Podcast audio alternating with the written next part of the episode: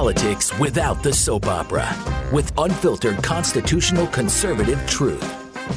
The Conservative Review with Daniel Horowitz. And welcome back, fellow forgotten American patriots, to the one and only Conservative Review podcast. This is your host, Daniel Horowitz, back in the house for what feels like a Monday, but really it is Friday, August 28th, our first and only day of this week. It is great to be back with you after a full week or almost a full week of vacation. You see, now I need a vacation from the vacation. Any of you who have attempted to go on a four day trip with uh, four little kids knows that it is pretty tiring. Um, thank God it was it was terrific. I really enjoyed it. Um, but you know, you, you need to rest up from being with those kids so intensely for four days. Just like we need a convention after the Republican convention. Because after all, where is the convention for independent minded conservatives? The president said last night our country wasn't built by cancel culture, speech codes, and soul crushing conformity. We are not a nation of timid spirits. We are a nation of fierce, proud, and independent American patriots. And that is so right, um, so on target. But he needs a White House, a cadre of advisors, and a party and a movement that abides by those principles and represents those fiercely independent American patriots. And that's what we are here for um, I know for those of you who really missed the show this week while I was away, you, you didn't miss the fact that, oh, there's just another talk show host off the air this week that wasn't like, hey, red team good, Republicans good. I, I could do that. I mean, I could lie to you. Ooh, who's going to win? Who's going to win this election? Oh, great theatrics at the RNC. And I get it. A lot of you have messaged me that you felt it was better than you thought it would be. But I was away for a full week and I turn on the thing and I and I see Ivanka Trump, I see Jerome Smith, I see Alice Johnson, the cocaine trafficker that never apologized, that is now advocating to release all of the drug traffickers that are responsible for all of the murders and mayhem we're seeing now as we talk about every day. And I'm thinking, where is the contrast? So, because I wasn't here and I want to give you the most cutting edge analysis, we're going to have a special guest on today that shares many of my views on this issue. And look, you know, maybe next week we could have more of an optimistic view on, but he is going to be a little bit tough on pushing the president to where he needs to be, as Tucker Carlson was a couple of months ago and I think still is in a pretty good place, we need to demand better.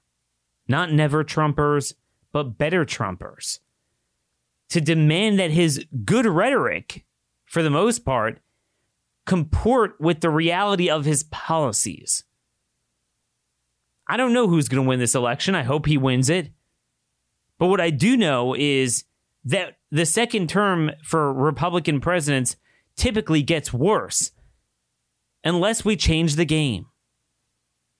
So while I was away on vacation, it, it, was a very surreal experience for me, just at a political level, that should make it very clear to you why we have so much work ahead of us to fight and organize at a local level and not just put all of our eggs in this winner take all basket of a national presidential election, expecting that somehow if Trump gets reelected, somehow all this goes away. Because frankly, it is here while we have Trump as president. So I, I went to Southwest Pennsylvania, God's country, terrific people, certainly a lot better than where I live where I live outside of Baltimore, kind of the uh, paradigm blue city culture. Southwest Pennsylvania is really, I mean, you see all the Trump flags and everything, and great people.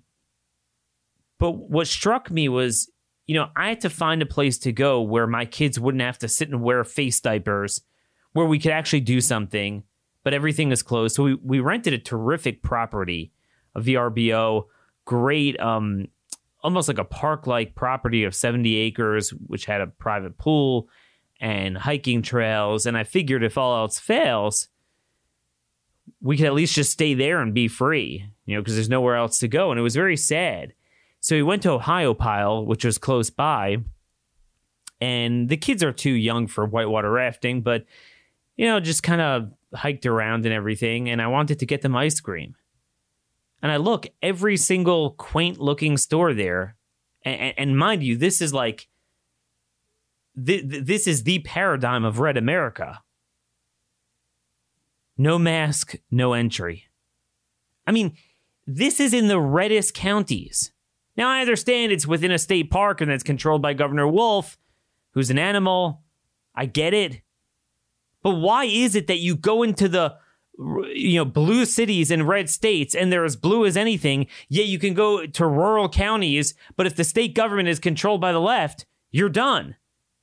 I mean thank god you had you know these tiny general stores in these really tiny towns yeah so you could walk in without a mask but this is continuing long term, and we're not going to get into that today. There's a lot of news. Obviously, the the virus is waning, the tyranny is intensifying. CDC can, is continuing to come to our point of view that this whole thing is a case of asymptomatic. It's not even clear they spread. They shouldn't be tested. CDC is coming to our position, but the tyranny is not ending. The tyranny is not ending. You you hear this diffidence, this equivocation at the convention. On the one hand, we need to get the economy moving. Biden is going to shut down our economy. On the other hand, oh, if not for my lockdown, we would have had more deaths. Well, which one is it, Mr. President? It, it's almost like at every turn there's this schizophrenic uh, movement from the president, and I'm not I'm not really sure what it is other than reflecting multiple speechwriters. I mean, it's been noted. I think whether you love the speech or not, and I know a lot of you probably love the speech it certainly was very disjointed just from a prose vantage point and that's kind of how trump is and that's fine. We've all gotten used to that and i think there's an endearing quality to it. But i think it also to a certain extent reflects different priorities. It's like hey okay jared you get your thing. Ja'Ron smith you get your thing. Stephen miller you get yours. Scott atlas gets the you know better lines on on uh, the virus. And then uh you know, Debbie Birx and these other people get their garbage thrown in there. Well, I mean, speak with one voice. Speak with one voice. But I was struck at how, even in Red America, I couldn't get away from that tyranny. I couldn't find an outdoor, even an outdoor theme park to take my kids to. How much longer is this going to go on? And then obviously, when I got the news, you know, because I barely watch the news because uh, that's the whole point of the vacation. But obviously, what went on with in Kenosha with another sex offender, violent criminal reaching for a knife, shot by police. And there's this license to riot and maim. And at the Republican convention, you had all these people, these speakers, like talk about the parents of what's his name, of Blake, as if he's a victim. Well, they, they didn't quite do the George Floyd with him, which, by the way, now, obviously, if you guys have seen the news I missed this week, it turns out he clearly died from fentanyl. I knew that was coming. Riot first, ask questions later. And where do we turn? Where do you and I turn? As the tyranny intensifies, the anarchy intensifies too. And and what's funny is they're saying, look, we have to shut down all constitutional rights because maybe you're asymptomatic and maybe you're doing something, you're, you're spreading the virus. So, for public health concerns, we get to take away your rights. Well, why is there no effort to say that for public health concerns, public safety concerns, you cannot protest anymore? Because those are not asymptomatic, those are very symptomatic. Because they're all full of violence. This is the funny thing. It's like, on the one hand, government is so powerful that in a tiny little shop in Ohiopyle, I can't get an ice cream for my kids without a face diaper on. And this is going on indefinitely as the virus wanes without any benchmarks, without any time limits. But on the other hand, these people, as long as they have the right color skin for the right cause that's really wrong, they can go and murder and, and, and go on and on for days before it stops and before there's any police control as if this is a third world country. But this is where we are. We need people, and we're going to have a brave person on that's a young guy that's willing to speak out against this reverse Jim Crow. But folks, we first have to deal with the censorship. Because again, I mean that that is a huge issue, and I'm glad the president talked about it last night. Social media sites. I want you to know what you can do about fighting back against the censorship while supporting this show and our sponsors. Remember, Twitter and Facebook were supposed to be open platforms. Instead, they serve as North Korean censors. So instead of letting social media sites revoke your right to free speech, how about revoking their right to your data? Now you could just deactivate all your social media platforms. But again, and I'm all for finding alter, alternative uh, platforms like Parler. You can find me there, DEH0414, by the way. But don't cede the ground to them. Just use ExpressVPN. Ever wonder how free to access sites like Facebook make all their money? Well, they track your searches, your video history, things you buy, everything you click on, and then they sell that data to vendors. When you use ExpressVPN, you basically become anonymous, and much of your online presence is hidden behind your IP address. That makes your activity more difficult to trace and to sell. ExpressVPN is easy to set up. I, I've already set it up on my computers. I have to set it up on my phones. You have to make sure you do it on each uh, device that you have. It encrypts 100% of your data to protect you from hackers and bad guys, too. So, in addition to shielding you from the spying of social media and denying them, censoring them, which we need to do, they actually protect you from hackers. It's finally time to say no to censorship. Take back your online privacy at expressvpn.com forward slash conservative. By visiting my special link, this audience will get an extra three months of ExpressVPN service totally free. Again, that's E-X-P-R-E-S-S-V-P-N.com forward slash conservative, expressvpn.com forward slash conservative to protect your identity and fight back against social media censorship. Now, folks, before I bring on our guest today to analyze what's been going on at the RNC Trump speech, particularly in the through the the prism of criminal justice reform, crime, anarchy, and all these people in the Trump administration getting Trump himself to send mixed messages on this. I just want to talk about Rand Paul last night. Many of you have seen the video of him leaving the convention how a major elected official, even in a major city, could come within an inch of being beaten down by a mob. That, that that's the third world country we've become. Now, to me, the image of Rand Paul being forced, and I know I'm sure he didn't want to do this, him and his wife being forced to wear a mask outdoors while being attacked by a mob, that is America in 2020. And mind you, he already had the virus, and everyone knows it, but somehow he still has to wear it. Is that the country we want to be? Because what I'm telling you is that is the country we are now under Trump's first term. Okay, so we need a blueprint for how that is going to change. That is my key here. It's not about, oh, you don't want him to win. Of course, I want him to win. But I want him to win. Why? So we have the opportunity to influence him. But if you don't use that opportunity, then what's the point? What is the point?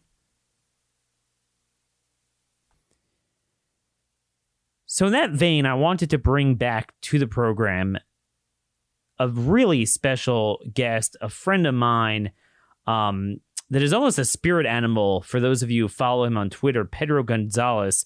He's an assistant editor at American Greatness, one of the few publications really trying to think past that skin deep GOP conservative movement analysis to really try to ask where are we? Where are we headed? Where are the results? you look at what's going on, and it's almost like there's this football game, and you reach the halftime show. Let's say this is where we are between the first term and second term of the president, the halftime show. And the Republicans put on a really good halftime show that I think is much better than the Democrat show. But at the end of the day, the other side is winning by three touchdowns. When you look at the actual scoreboard, the actual results on the corona fascism, but then on the other hand, it's full anarchy for certain groups of people. So you got the anarchy, you got the tyranny, you got the endless debt dependency on immigration. You know, the president touted all the walls finally being built, but you know, the numbers are going back up. Interior enforcement has collapsed, even worse than under Obama. Then we have the courts. Oh, Gorsuch. Now I know a lot of you guys were probably thinking, "Oh my gosh, look, I know he had to throw away the, that line. Yeah, my two Supreme Court justices." They have redefined gender in America. So here are the results. This is where we are. What we are doing is clearly not working. We could put on a nice show. But what is the truth of the matter of where we are headed? So with us today is is Pedro and he is going to give us the breakdown that I kind of missed, especially the first 3 days of the convention. Now, I want to say from this from the get go. If you haven't seen it yet, look at Pedro's uh, analysis at Newsweek. It's titled "When the Center Cannot Hold." He has an opinion piece at Newsweek. Normally writes for American Greatness. Pedro, thanks so much for joining us today. Thanks for having me. It's good to be on, Daniel. All righty. So let's start off with the summation of your Newsweek column. Again, guys, you could easily get this online. Um, there's a lot of good content there, by the way. Newsweek has really revamped their opinion section. Um, Things Fall Apart wrote W.B. Yeats when the center cannot hold. And you go on to write when Republican politicians offer nothing but empty and incoherent rhetoric, while Democrats seem to cheer on the madness, Americans have no leader to appeal to but the president himself. And yet Trump too appears reduced to mere rhetoric. If real leaders do not emerge soon, we will find ourselves living Yeats's line when the best all when, when the best all lack conviction while the worst are full of passionate intensity. Now, a lot of people I think are jazzed up by the president's speech last night. Why are you throwing cold water on that? because someone has to. No, uh, because I think that what you saw at the RNC was the identity crisis of the America First movement. On the one hand, you have Trump, who's this is chronologically kind of uh, out of order, but at the end, you have Trump, whose speech is, I think, really illustrative of this. The first half of his speech is, in my opinion, um, kind of it's very boilerplate actually. A lot of pandering, a lot of like GOP throwaway lines. In the second half, especially when he moves into the talk about the frontier, um, and how Americans are pioneers. That part was that seemed like old Trump, the Trump that people have come to know and love, the one who uh, will you know tell you about how great America is from the heart by telling you a story. And I think that that speech itself was illustrative of the entire convention, where um, again you you have this kind of uh, wrestling match between what I think what people uh, identify with America First and with what they still think and hope America First is, and what I think uh, elements within the America First camp are trying to turn that movement into. And I, uh, I think we can we'll get into this, but for example, like Nikki Haley, Dan Crenshaw, Tim Scott, these are not people that I think of as real representatives of, of the America First agenda, and yet they were portrayed as you know spokespeople for it uh, at the convention. So, so this is what really shocked me. Now, the first three nights I was away on vacation, but obviously I knew Tim Scott was speaking. Talks about how Joe Biden uh, supported the 1994 crime bill as if that was a bad thing and locked up uh, thousands of of Black Americans. Then you had so I didn't see that, but then I turned on last night. I literally came in. I was very tired. I was falling asleep, and I see Jerome Smith you know, one of the big jailbreakers under Brooke, uh, Brooke Rollins and Jared Kushner's shop, they're pushing jailbreak. And he's like, in the wake of the murder of Arbery and George Floyd, and, you know, another guy, the there's a movement of national racial consciousness. I have seen Trump's true conscience. I'm like, what, what, what planet do you live on? And then you see uh, Ivanka obviously talking about this, touting the criminal justice reform. And, and again, it's like this schizophrenic messaging. And on the one hand, it does seem like they did indulge the Wisconsin thing a little bit and, and a little better than with Floyd talk about the anarchy and its dangers, but then on the other hand, they cheered on the, some of the policies and the rhetorical premises undergirding their movement. In other words, their movement is based on a assumption that we lock up too many people, particularly blacks, somehow are too tough on crime, and that needs to be rectified. And the more they do that, the more we have a disparity in our system where it's the other way around, where in fact, um, you know, most black criminals are not locked up uh, black victims of crime get killed more than anyone else, but then you have whites that get killed, and there's never any talk about that. We had the Frederick County Sheriff on our show last week, John, uh, to talk about John Weed and his death at the hands of a black teen. The black teen is getting not a day in jail. Um, I thought one of the most powerful moments of the convention was obviously Ann Dorn, David Dorn's wife. Um, so again, that was wow, that was much needed. But then what was lost on them, in my view, and I wanted to get your take on this, is that this guy Cannon, who was the lead suspect in that case, he benefited from all the programs that these very people, like they had Alice Johnson there talking about, oh, you know, how the, I was put in jail and Trump let me out, and this is great. But these are the very people that are released by these policies it almost seems like it's like two animals at the same time. Yes. No, it's exactly it's exactly right. There's and there's a lot of this. Like, um, I mean, the second day of the RNC opened with a prayer for Jacob uh, Blake, the sex offender with an active warrant who wrestled with police, got shot, and then and, and it looks. I think there was an article published yesterday that confirmed that the reason the police were there was because Jacob Blake's uh, Blake had, I think, broken into his ex girlfriend's house and uh, she had called the cops, and that is, I think, what resulted in the altercation. Yep. Uh, there's and, a lot and, of. And by the way, I just want to freeze frame there. I don't mean to interrupt you, but but I think that is a very important point you just mentioned. We've been talking about since the George Floyd situation police don't randomly kick in doors. 95% of the time, they get called down by a victim or witness to the crime. Now, if they are dealing with a black suspect, by definition, usually they're being called down by a black victim of crime or a black witness. That is why they're being called down. So these people that are like, "Oh man, it's it's hurting the black community too much." It the obviously they're going to be involved with black suspects more because that's where the crime is being committed. And frankly, they're being called down by black victims. Right.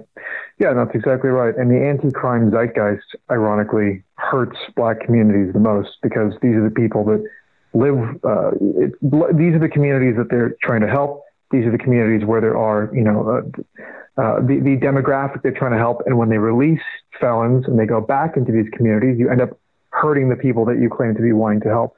But yeah, so the second day of the RNC opened with a prayer for Jacob Blake. I think George uh, Jaron Smith declared George Floyd was a murderer, so he's a coroner now. And then you had Don Jr., who I think also said that uh, what happened to George Floyd was a disgrace. And, and then he, on the other hand, you have a police chief. I, I don't remember his exact title, um, but he, he was a representative of the, of the law enforcement community speaking at the RNC talking about how Trump is a law and order candidate. And then before him, you have Ivanka talking about how the 1984 crime bill was a disaster. So, like you said, it's very schizophrenic. And the message does not really come through that uh, that the rhetoric, that the tough on crime law and order rhetoric is going to align with actual policy. And so far, what we've seen is that no, uh, that it's not going to align with the policy because you know the first the, the it seemed like a, a huge part of the convention was defending and building on the legacy of the First Step Act, which is not a tough on crime policy. That that's a jailbreak bill, and and they're telling you. I think I heard like three or four times different people say there's more coming. You know, this is just the this is the first step. So, and, and to give you an idea of, of how disastrous this stuff is, an, anal- an analysis published yesterday by the Law Enforcement Legal Defense Fund found that following the anti-police uh, protests that happened this year in New York, arrests fell by 55% as a result of those protests, and homicides shot up 45%. So I think there's a, a real uh, there's real skin in the game to, to get this stuff right. But like like you said, the administration doesn't really seem to have a clear direction. It's like they're trying to win over both the law and order constituents and the people that want uh, the people that want more felons to get out of prison. Which really to, aren't too many people. I mean, it's it's the rioters. Right. right. Yes, that's exactly right.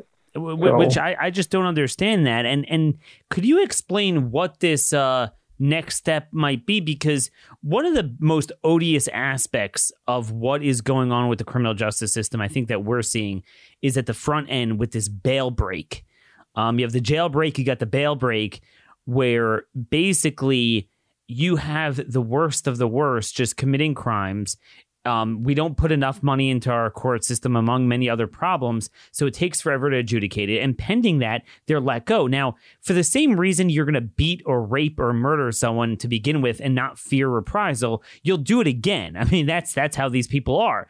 So, um, what happened was over the weekend. I'm not sure if you saw it. Uh, about, about a week ago, Frank Main, a Pulitzer Prize winning reporter for the Chicago Sun Times, found that there are over a thousand robbers, murderers, and gun felons in Cook County that were released this year. This year, um, on electric electronic monitoring devices pending their trial. So murderers and gun felons and you know local police believe that they are largely responsible for this uptick in murder which again is mainly going to harm blacks and and again, we, we we see these Republicans one after another talking about, oh, we you know Joe Biden locked up too many blacks. I mean, rather than assailing his current position and accentuating its radicalism by exposing how even he believed insanity back then, they're saying, oh, you're harming blacks with this. What planet do you live on? I think you would agree with me that number one, you're harming blacks the other way because do you stand for victims of crime or criminals? And number two, what is this obsession of focusing not on the whole of the people? I, which I thought was the core of the MAGA movement, but like individual groups. Like, here's what I don't understand.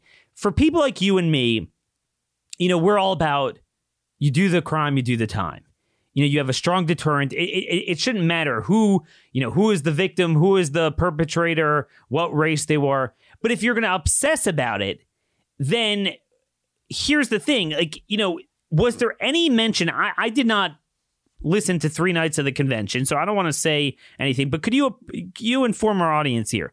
Was there any mention of john weed of the a little boy killed in north carolina? We had so many of these cases recently um, but the races, I guess, didn't fit into their narrative. No, there wasn't. And I'm, I'm almost certain that I, I kind of want to go back and this would take a lot of time and go through all the victims who were mentioned. And, and, um, and this is uh, not, not to, I guess, score any like low points, but I'm almost certain that all the victims who were mentioned were either black or Hispanic, which to me tells me that the administration is terrified to even acknowledge uh, people like Cannon Hinnant, the little white five year old who was shot in the face point blank by their black neighbor, or Jessica Doty Whitaker, uh, a white woman with a Hispanic boyfriend who was part of a group that shouted at a Black Lives Matter group, All Lives Matter. And then when, when her and, her and her friends were walking away, someone from the Black Lives Matter group opened fire and killed her. And so she leaves behind a boyfriend and a, um, a three year old son. And then you have John Marvin Weed, who was beaten to death by two black teenagers who uh, their names were never even released because they're underage. So they beat him to death over a dollar. And then compare that incident where you have a 59 year old white man beaten to death over a dollar in the middle of a fairground in Maryland. And the teens get probation, uh, probation, anger management, assault charges. I don't even think they had to plead down for murder. I think it was like manslaughter. And, and, and their names are protected. And then you have Kyle Rittenhouse, who gets into a shootout with um, with a bunch of people in Kenosha, uh, like BLM and Antifa people, who were all like one was a convicted pedophile, the other one was a convicted uh, domestic abuser with a record that included like false imprisonment and a bunch of other felonies, and the other one also had a felony for for a, I think a gun uh, violation. And, and they attack him. He gets in shootout with them, and now he's getting first degree. He's charged with first degree intentional murder, and he's he's 17.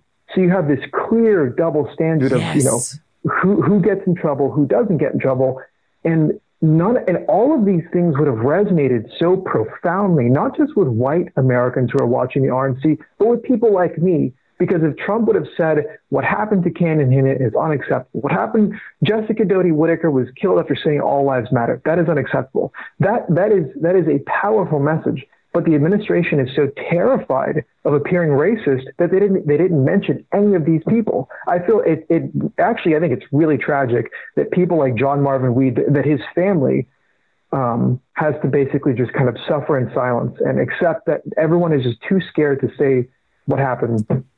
And what scares me is this that you and I, we have no need to talk about race, but the problem is the other side is making it a self fulfilling prophecy. So, what I mean by, by, by that is this the more this goes on, and the more, like, let's say we just want law and order, we just want violent criminals to be deterred and locked up. It doesn't matter who they are. Um, that's what it is. The, the bottom line is actually on net, it will save more black lives than any anything else. That's just a proven proven fact. But again, I mean, that's the way a society should function. But the problem is if the other side is going to codify policies under the premise that no, no, no, we're racist. We're too tough on black criminals. It's we're just beating them up. We're killing them for no reason. So what that does is it's fomenting this violent undercurrent and then it becomes racial. And then there's tons of uh, black on white attacks. I see it in my own area with a case where a bunch of little kids here in Baltimore, outside of Baltimore, is in the county, uh, were just riding their bikes. It must have been 10 years old. And a group of black teens demands they give over their bike bikes and they say, otherwise, you're racist. Now, look, the stealing bikes thing has been going on forever since I was a kid here. Um, but they never mentioned that. You know, it was just they wanted the bike. Uh, there, was, there wasn't this racial undercurrent. Now there is. I mean, so if you don't push back against that and combat it, that's only going to continue and get worse. Yet I feel like all these people are, are pouring fuel on the fire. And in fact, isn't it true, Pedro, that you know, the very forces that we thought maybe Trump will weed out, maybe towards a second term will chart a better course. And I was hoping that, but it, it sure seems like those folks were promoted at the convention. Yes, that's correct. Yeah, I mean, that, that I, th- this is the really uh, unpopular take, but I think it's correct. And I've talked to people in the administration, and they've unfortunately they also think I'm I'm right about this. But it seemed like the whole point of the RNC, at least from the pr- perspective of criminal justice, was to sort of prepare Trump voters for a second term in which we continue down this road, down the road of prison and police reform. And it seemed like a huge part of it was rehabilitating the image of people like Jared Kushner and Ivanka Trump, who most Trump voters, I think, regard as the liberal forces within the White House. And yet they, uh, I mean, Kushner wasn't there, but the, the entire RNC, a lot of the RNC focused on his policies, the First Step Act, for example, which is he was a huge part of. Another one was Brooke Rollins. Ja'Ron Smith was basically speaking for Kushner. Um, and so, uh, again, I think that the, a big point of the RNC was this sort of rehabilitating the image of people that uh, most Trump voters otherwise don't like, and, and kind of uh, framing criminal justice reform as actually conservative and actually as very America first. And what that tells me is that the it's funny because I think uh, Gorka or Bannon left the well, they all left the White House at the same time, but one of them when they left was that uh, anti-MAGA forces are ascendant within the White House. I think that was in 2018. And, yes, that was Bannon. I mean, right, and he was right, but it seems like a lot of people have forgotten that, and that's that's a huge issue because there's been virtually no pushback. Like uh, we've totally embraced this this narrative that the administration is pushing out through Ivanka, through Smith, through Rollins, through um, through Kushner. That the 1994 crime bill was bad. It wasn't bad. It actually made black communities safer, and there were a lot of black community leaders who supported it. And and we've totally embraced it as like, oh yeah, the bill, uh, you know, 1994 crime bill bad, prison reform good. No, it, that's that's so yeah. I think unfortunately because we we kind of let control of the narrative and just got so in the trenches with fighting the media and fighting the left and fighting liberals that we lost sight of the fact that there there are people like that in the White House. Pu- pushing that same premise that that I love the way you express that. We're losing sight of it. We're so busy. Even my, my father earlier today was like, "Yeah, I love Trump's speech," and like, "Yeah, what are we gonna do?" And I'm like, I, I get what are we gonna do, but the idea is get demand better. Um, tr- Trump Trump said last night at no time before have voters faced a clear choice between the two parties. Now, in some ways, it's laughable. In some ways, it's true because the more Republicans cede ground and don't hold the left accountable and beat them over the head in dramatic legislative and budgetary um, leverage points that that harness national attention on a specific issue, uh, defunding these cities and really going after them, the more they're able to kind of get away with it on the cheap, the more that drags Republicans further to the left. But yeah, there's still always a difference. Well, they want to completely abolish law enforcement. Well, no one ever said that before. So yeah, you'll still have a difference. And and look, they might still be able to win on that. I'm not saying they can't win. I'm saying they would have a better chance of winning if they had our message, but they could still win either way because the left is so unhinged. But then what? this is the biggest question I'm asking people. Oh, shut up. We need to just win. Okay, but you know, it's only two months away, so I could shut up for two months. But we, you know, this has been four years. One of the things I wanted to get your comment on, I, I was wondering how Trump was going to play this out, and I want to see how you feel he finessed this so I, I found it, you know, his 2016 message was very powerful because Obama was president, he was a challenger, and you know he's talking about all these different trends going on and how we need to reverse them. Here we are with the worst anarchy and tyranny of our lifetime mixed together. I, I before you came on the show, I was talking about our vacation, how even in Red America, to get my kid an ice cream in a quaint store, it would say no mask, no entry. I mean, very, very tough. I mean, 100% deterrent against us. And yet at the same time, you have riots, beatings, looting, stuff going on that Richard Daley, that George H.W. Bush wouldn't have let go on for a day has been going on, and it all gets gets back to Kushner and Rollins that original day in late May where they convinced him to not stuff this in the hole. And once it became permitted that this is kind of what you do, we're never putting that genie back in the bottle. How did Trump finesse, like, oh my gosh, this is Joe Biden's America. If Joe Biden wins, this is what's going to happen? I'm like, well, I don't want him to win, but dude, this is happening and you're president. Uh, that, uh, well, as far as I'm concerned, it, it, it's not really. He never did it. I, whenever I hear, you know, Joe Biden's America, I, my response is kind of to roll my eyes because you're right, um, and I think it, it is. It, what kind of ruins that line, at least for people that are kind of in the know, is an awareness of the fact that Trump wanted to take action. He wanted to quash the riots, but he was advised against it and listened to that advice. So when people say, you know, Joe's America, it's like, no, actually, Trump, Trump himself disagrees with you. Trump wanted to act because this is his America, but he was talked out of it by his advisors. And uh, so, to your point about what next, that, I mean, that's why I've also been really critical because if we, again, I, I actually think he's going to win. Um, it's hard. It's hard for me to imagine uh, more people voting for Biden over Trump just because of one, Biden, two, the DNC convention was terrible, and three, the the left and the Democrats have painted themselves into a position where they cannot even denounce the worst kinds of violence. And I, I think that's just.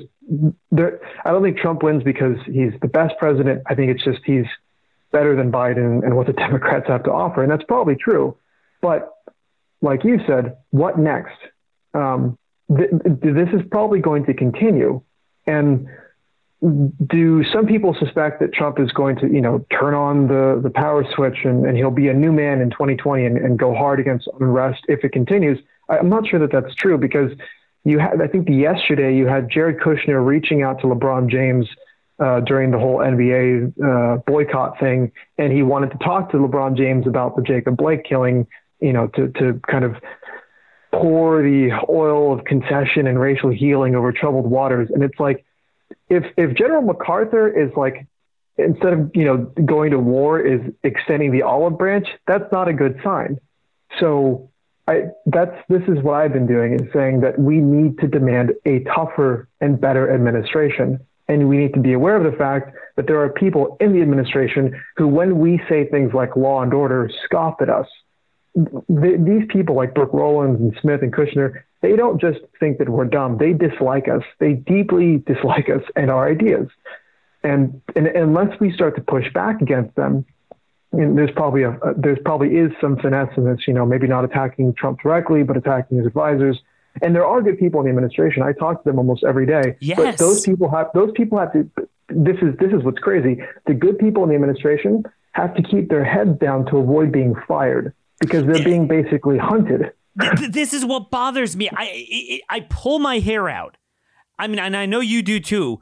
Like all these people, shut up, Daniel. This is not the time. Trump needs to win. Stop being so negative. And it like our point is you're the one being negative. You're the never Trumper. You're the one destroying the mandate because there are people like every day you have these 50 50 battles. Every day you'll have the people more in line with us trying to do this. And Trump inherently would go along with it. But then you have the forces of darkness. If you stand down because, oh, I need to be, quote, pro Trump, then you're harming your own people. They need air cover. They need us because they cannot speak out. Um, and, and frankly, I can't blame them if if we don't speak out. You know, Rollins and these guys point to the president and say, look, you know, this is what people want. No one cares. You're not going to get any blowback for it anyway. And the media is going to love you and you'll get, you know, they'll convince him you'll get more other voters or whatever. And that's what's going to go through. So, I mean, I, th- I think that's a reoccurring theme we've seen for four years where everyone like so badly wants to support the president that ironically they're not supporting him. Yeah, no, I think that's right. I think that I think that might actually be one of the better ways to frame this is like, look, you you think you're helping the president, but you're actually helping his advisors who uh, who hold him in about as much contempt as they hold you, uh, and that's true. People like Brooke Rollins and Smith, um, they can I'm told that they can barely basically hide their contempt for the president in his presence. And that, so they don't really like his base, obviously. So this whole like, you know, I'm standing, you know, I'm, I'm standing with Trump. Well, you're actually standing with his advisors who hate him as much as they hate you.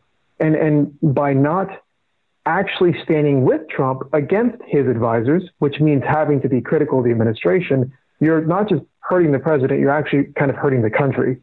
Um, because for I, I, this is a question I always get asked, but why? Why does Trump listen to his advisors? I have no idea. Uh, it could be just that he's is kind of in siege mentality. He has no allies yeah. to the people immediately around him, and so he listens to them. I'm, I do not know. I think that's, that's the question. It's also there's a lack of a movement inside, and, and I'm not I'm not excusing it. I think you and I are realists. We're just trying to say, look, I don't know why he does it, but we're four years into this and clearly he does. So clearly you can't assume he just wins re-election and suddenly it changes. We saw this with the lockdown mentality. He had, we have so much data and so much good stuff for the Sweden model versus, by the way, today there's news out Peru, which had the number one lockdown, has the number one deaths per million people. And it's like he knows this. It comes out but he just doesn't have all of it at the tip of, tip of his fingers. So, you know, we got in Scott Atlas. So things are turning around a little bit, but it's tough. I mean, Kushner, by the way, is very involved with that with his McKinsey fake data people um, that he brought in. So he's uh, behind the whole lockdown crap too. You know, that was another schizophrenic moment. If you notice, like, oh, you know, Biden wants to lock us down forever and destroy the economy. But I did the greatest lockdown ever and saved millions of lives. Well, well, which one is it? I mean, dude, yeah, like I, I missed that. you know, what I mean, like, yeah. but but that's the problem. I mean, you know, they like they they they make it that this is the thing. So then the media's narrative is all around that. So Trump always wants to be the best. So if the narrative is around jailbreak, well, I'm going to do the best jailbreak. If it's lockdown, I'm going to do the best lockdown. If it's wearing masks, well, I'm going to wear the mask better than you. You know, I mean, that's his thing. You have to tee up the issue and then he'll he'll chomp on it. Um, it is what it is. I wish we had someone with some of his talent, but without some of the you know drawbacks, and he he, he was able to be self made. But but again, I like I mean Pedro. I, I think I do advise people that even if you take someone that intellectually is more grounded with us than Trump is, they're going to need a movement. No matter what, you can't do it alone and there's no shortcut. And this notion that people think you just just vote Republican in November every 4 years and then go to sleep every day between then uh, while the other side is working the issues, that just doesn't work. Yeah, no, that's exactly right. You, you need a movement and it needs to be coherent. And I, but on the other hand, another flaw I think that going back to the RNC is the big tent mentality if you if if you're if you have a movement and the only real tenet of that movie is in, uh, movement is inclusivity, you end up allowing people in who are going to push you out of your own movement. And I think that's what has basically happened in a way with like people like Tim Scott um, and Haley, who are increasingly becoming the face of the America First movement when they're clearly not uh, America First people. And so this is, I think, this is a whole other issue uh, that is really important. And it's one that I'm working on right now. I actually kind of wrote a, a late night Twitter rant about this, about how we need a coherent movement and we need to find a way to bring all of these different um, sections of the Amer- of, of the real America First movement together. You know, like the traditional Catholics, uh, whatever section you represent, Daniel, whatever section I represent, and and to and to and you know, kind of lay out, I guess, common goals, and then and then with that, because um, if we're not all on the same basic page, then we can't really mount an offensive against the people that are in the White House that are using the existing establishment and um, and even some grassroots groups. Like I won't I won't name them, but there are some supposedly MAGA grassroots organizations that work with people like Kushner to kind of gaslight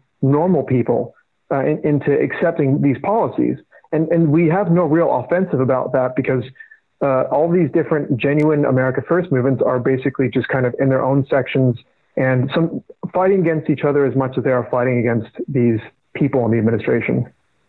So, with that, Pedro, I want to go to the final frontier, which is immigration.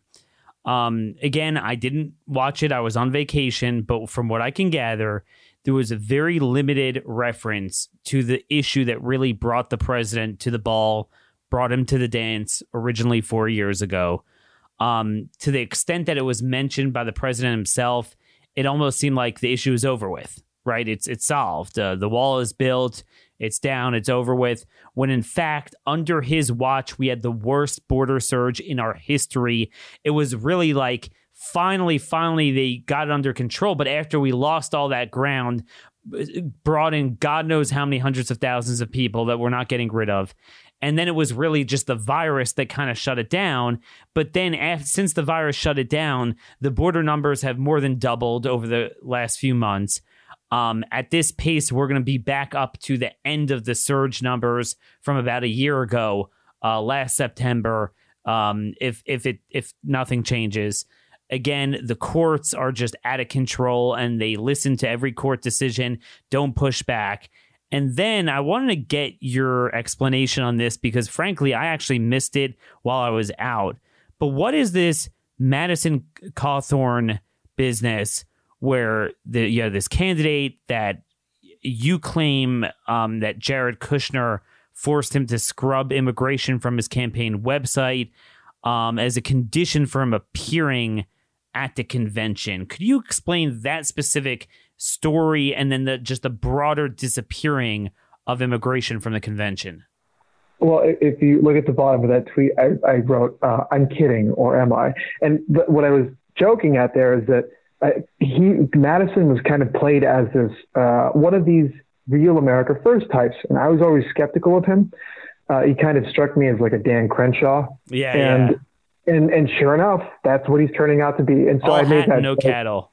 Yeah, exactly. So I made that joke of you know like okay, Jared let him come, but he had to he had to scrub the remnants of the of, of the actual America First planks from his platform for him to attend.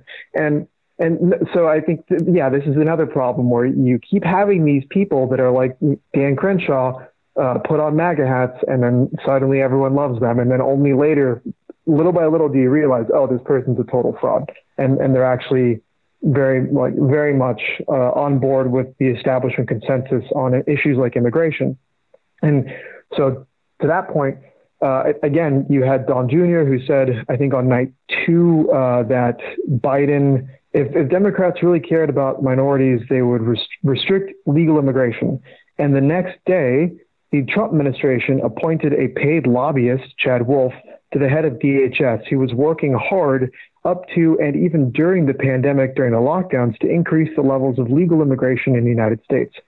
So, which way are we going? You know, uh, and and maybe you're, you're right uh, that immigration did not get much play at the convention. I think talk of TVA, the, the Tennessee Valley Authority workers, and Border Patrol got altogether like 30 seconds of talk in four days.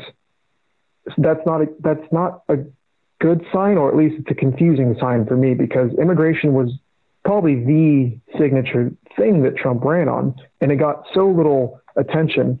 Where were the angel moms?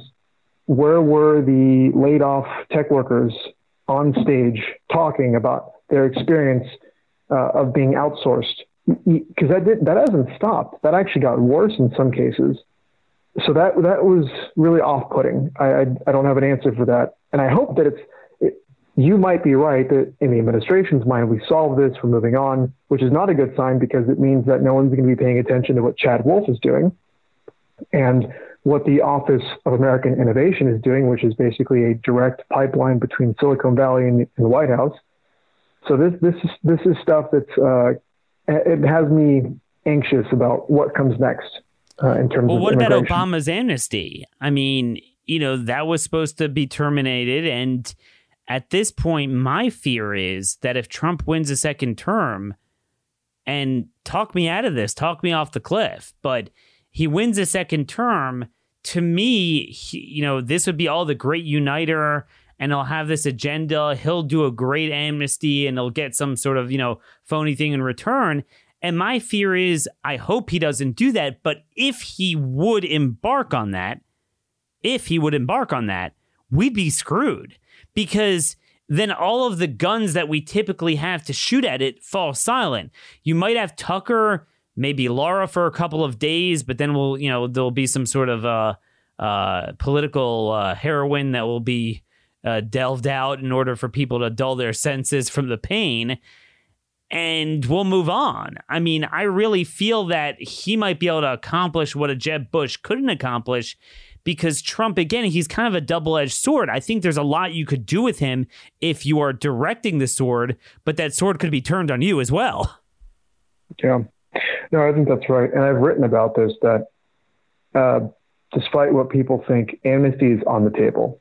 And surprise, it's an amnesty deal proposed by Jared Kushner and Brooke Rollins. And this goes back to the government shutdown where Jared actually proposed amnesty for DACA beneficiaries as a way to end the shutdown. So this is this is something that's not going to go away when Trump is reelected. People have pushed back and said, well, he rescinded it and he's uh, rhetorically against it. Yes, but that doesn't change the fact that there are people in the administration who would probably like like try to arrange some kind of a deal. All right, well, we terminate the program. We say we, we officially cancel the program and it's over, but we get to amnesty the beneficiaries. And it'll be framed something like uh, the people that we'll give amnesty for are, you know, the best and brightest. Yeah. And and all that. So no, I think that I, I can't talk you down because I'm also I'm standing next to you on that ledge. uh, and I, like I said, I wrote an article about this I think for American Greatness a few maybe a month or two ago, and because I again, uh, Trump isn't the only one who thinks of himself as the art of the deal. There are a lot of people in the administration who, who with DACA, they see basically a repeat of the 1986 uh, immigration, uh, uh, the Reagan amnesty, basically, um, which came as okay, they get amnesty and we get this enforcement package. But everyone knows that that's a lie. The enforcement end of the deal never is held up. How how did the 1986 Reagan amnesty turn out for California? It has made the state basically permanently blue, unless there's some kind of a, a miracle that turns it red. Uh, I don't think we're going to see a blue California again, and that was, I think, in large part due to amnesty and a total failure of enforcement. Well, and and subsequent policies have have turned many many other states into that predicament in the Sun Belt. We're seeing that every day, and it's just going to continue and continue. And that's the thing, folks. I mean, this is a very sobering view of what went on. It's not all bad. It's not that there isn't much there. Again, the president, our country was built not by cancel culture, speech codes, soul crushing conformity. We're a nation. We are not a nation of timid spirits. We are a nation of fierce, proud, and independent American patriots.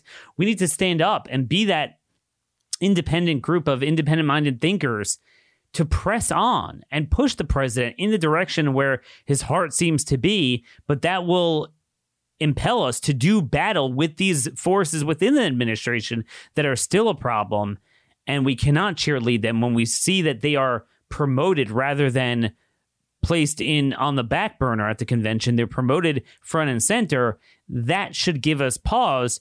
Good look, go out, vote early, vote often, but voting is just a very small portion to what we need to do. Pedro, thank you so much for your analysis. You could find his work at American Greatness. You could follow him on Twitter as well. Um, you make sure to see his column at Newsweek. Uh, we will talk to you soon and keep us updated. All right. Thank you. Thanks for having me, Daniel. Take care. Bye bye. And that pretty much does it for us today. Again, I think he's a very brave young voice. He's younger than me and really had a promising career, like a lot of these 20 somethings that came along, could have ridden the MAGA wave um, just in terms of a cult of personality. Instead, he's been willing to burn relationships to speak the truth. And, and sometimes it's a little bit harsh and people don't want to hear it, but we are going to be consistent about that. Uh, I think they had a pretty decent convention from a theatric standpoint. Um, I don't know if it's going to translate into the data on the polling moving in their direction.